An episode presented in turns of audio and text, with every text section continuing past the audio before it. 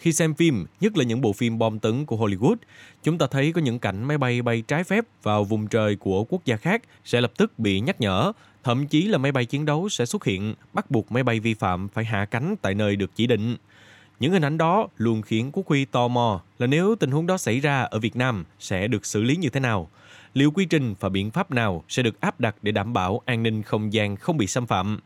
Nếu quý thính giả nào có chung thắc mắc với Quốc Huy thì hãy cùng khám phá điều này trong podcast ngày hôm nay nha.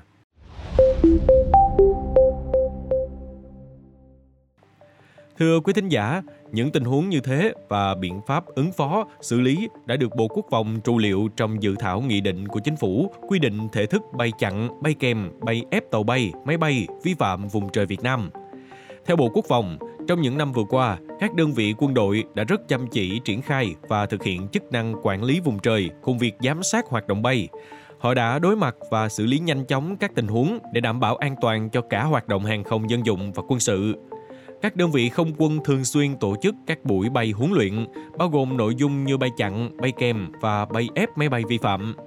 Tuy nhiên, có một điểm cần chú ý là do chưa có các văn bản quy phạm pháp luật chính thức nên hiện vẫn chưa có cơ sở pháp lý để các lực lượng thuộc các bộ, ngành khác nhau hiệp đồng tổ chức huấn luyện và diễn tập.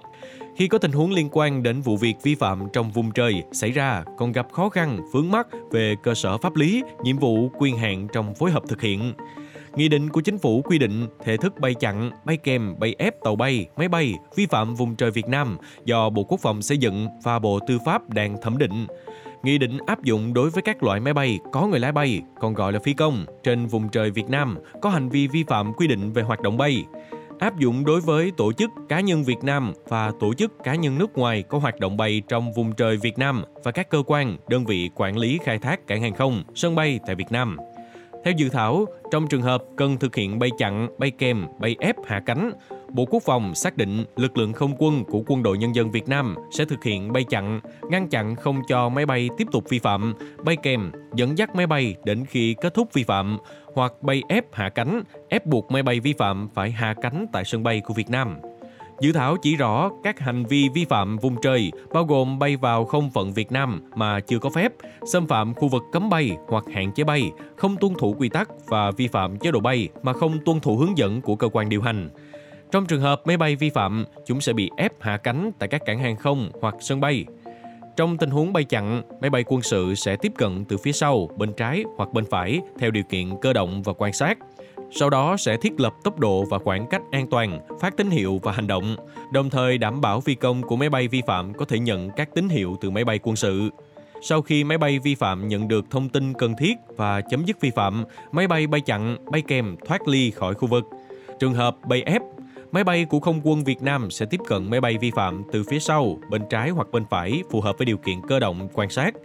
Kế tiếp là thiết lập tốc độ và khoảng cách phù hợp, bảo đảm an toàn, phát ra các ký tín hiệu và hành động, đồng thời bảo đảm cho phi công, tổ bay của máy bay vi phạm có thể tiếp nhận các ký tín hiệu và hành động yêu cầu hạ cánh tại cảng hàng không, sân bay được chỉ định. Máy bay sẽ thoát ly hoặc hạ cánh sau khi máy bay vi phạm đã hạ cánh an toàn tại sân bay được chỉ định.